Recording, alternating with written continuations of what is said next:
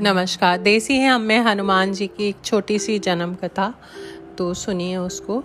महावीर हनुमान जी को भगवान शिव का ग्यारहवा रुद्र अवतार कहा जाता है और वे प्रभु श्री राम के अनन्य भक्त हैं। हनुमान जी ने वानर जाति में जन्म लिया। उनकी माता जी का नाम अंजना, अंजनी और उनके पिता वानर राज केसरी हैं। इसी कारण इन्हें आज नाय और केसरी नंदन आदि नामों से भी पुकारा जाता है। वहीं दूसरी मान्यता के अनुसार हनुमान जी को पवन पुत्र भी कहते हैं। हनुमान जी के जन्म के पीछे पवन देव का भी योगदान है।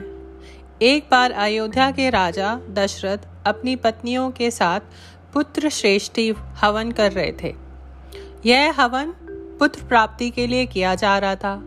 हवन समाप्ति के बाद गुरुदेव ने प्रसाद की खीर तीनों रानियों को थोड़ी थोड़ी बांट दी खीर का एक भाग कौआ अपने साथ एक जगह से दूसरी जगह ले गया, जहाँ अंजनी माँ तपस्या कर रही थी।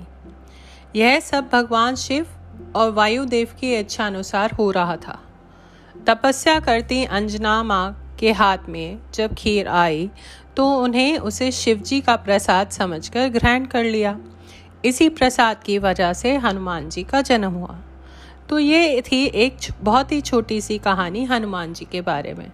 आगे मैं और कहानी सुनाऊँगी। नमस्कार।